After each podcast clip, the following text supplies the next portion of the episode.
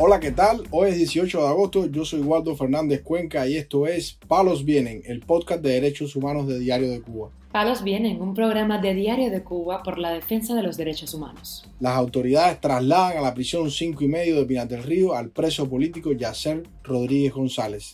La familia opositora Miranda Leiva lleva más de tres meses reclamando al gobierno que lo saquen del albergue estatal en que se encuentran. La seguridad del Estado niega pasar a régimen de mínima severidad al preso del 11 de julio Oslani Zulueta Echevarría. Lo más relevante del día relacionado con los derechos humanos en Palos Vientos.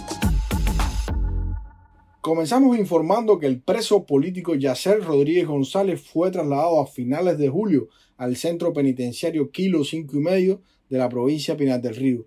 Denunció el propio preso este jueves en conversación con el portal Cubanet. Rodríguez González contó que primero lo sacaron de la prisión 1580 en La Habana para trasladarlo a la prisión de Ivanov, ubicada en el municipio Cotorro.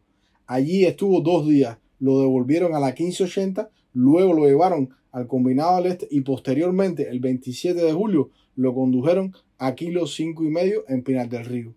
El activista denunció las pésimas condiciones de vida en el penal de Pinar del Río, sobre todo en lo relacionado a la alimentación. Justo es decir que en este penal también se encuentra el conocido rapero contestatario Michael Oxorbo. A los reclusos en cinco y medio no les permiten conservar la comida que les llevan sus familiares en las visitas y la alimentación que les dan es de pésima calidad. Este preso político, Rodríguez González, dijo que la comida en el penal Kilo cinco y medio estaba peor que en La Habana. El pasado 31 de julio el opositor fue víctima de esta medida. El teniente Yusniel Hernández Hernández jefe del área 3 de esa prisión, no le permitió guardar los alimentos que no pudo comerse en la visita familiar.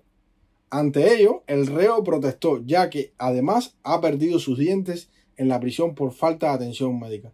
Esto no importó y el teniente del régimen le dijo que tenía que votar los alimentos. De acuerdo con su testimonio, a los presos tampoco les permiten recibir los medicamentos que le llevan sus familiares. Yacer Rodríguez González fue condenado a siete años de privación de libertad por el supuesto delito de incitación a la rebelión, ya que colocó en la fachada de su vivienda varios carteles antigubernamentales. Lo detuvieron en el año 2020 y le realizaron el juicio al año siguiente. Informamos además que la familia opositora Miranda Leiva lleva más de tres meses en protesta por las pésimas condiciones del albergue estatal donde se encuentra en la ciudad de Holguín donde llevan dos semanas sin suministro de agua.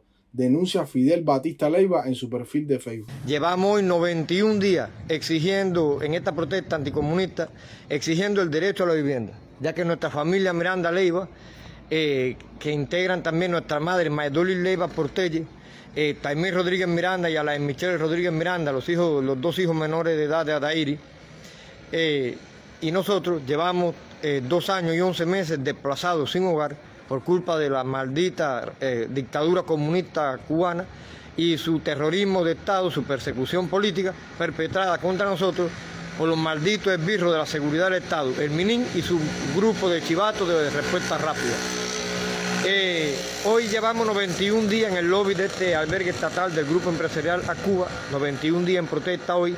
Hoy llevamos 15 días eh, sin acceso al agua, porque el terrorista, este represor, Grupo Empresarial a Cuba, dirigido por Julio Andrés García Pérez y, José Carlos Santos Ferrer, su vicepresidente, nos cortaron el acceso al agua. Hace 15 días hoy que no tenemos acceso al agua en este albergue estatal de, de, Cuba. Ana Iris Miranda Leiva, otra de las integrantes de la familia, añadió. Porque la dictadura comunista sabe de que esta protesta, primero, hay un fuerte estado de opinión en el reparto de esta ciudad Es que para empezar, esto es una escuela nacional de capacitación azucarera. Entonces, esto es un centro estatal, como puede ver.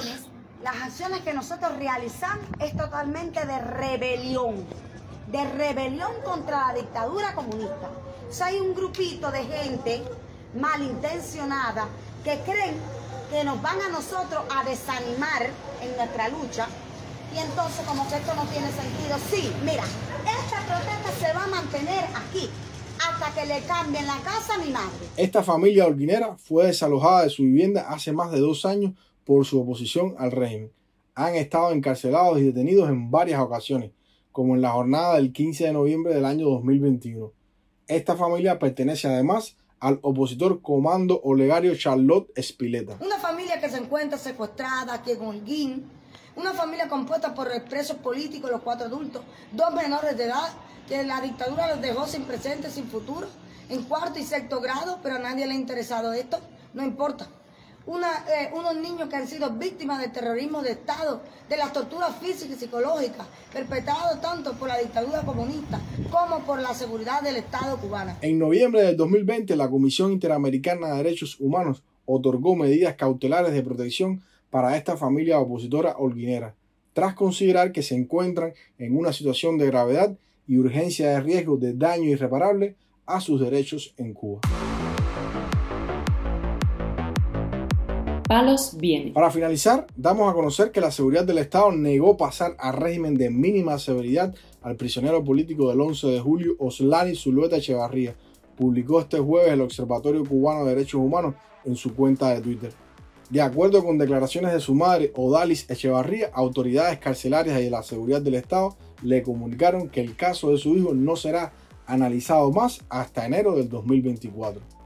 Por lo tanto, Zulueta Echevarría deberá permanecer al menos hasta esa fecha, en la cárcel Kilo 7 de la provincia de Camagüey. La madre cubana añadió que está preocupada por el joven de 28 años, pues permanece en una galera del penal con hombres condenados por asesinato. El prisionero político fue condenado a nueve años de cárcel por supuestos delitos de desacato, atentado y desórdenes públicos, tras participar en las protestas antigubernamentales de julio de 2021 en su provincia de Camagüey. En enero pasado, Zulueta de Echevarría denunció que fue brutalmente golpeado por el carcelero Ramón, alias El Flaco, en la prisión de Kilo 7. Palos Vienen, un programa de Diario de Cuba por la defensa de los derechos humanos. Estas han sido las noticias de hoy en Palos Vienen, el podcast de derechos humanos de Diario de Cuba. Pueden escucharnos en DDS Radio, Spotify, Google Podcast, Apple Podcast, Telegram y SoundCloud. Yo soy Waldo Fernández Cuenca, que tengan un buen fin de semana y la próxima semana regresamos con más noticias.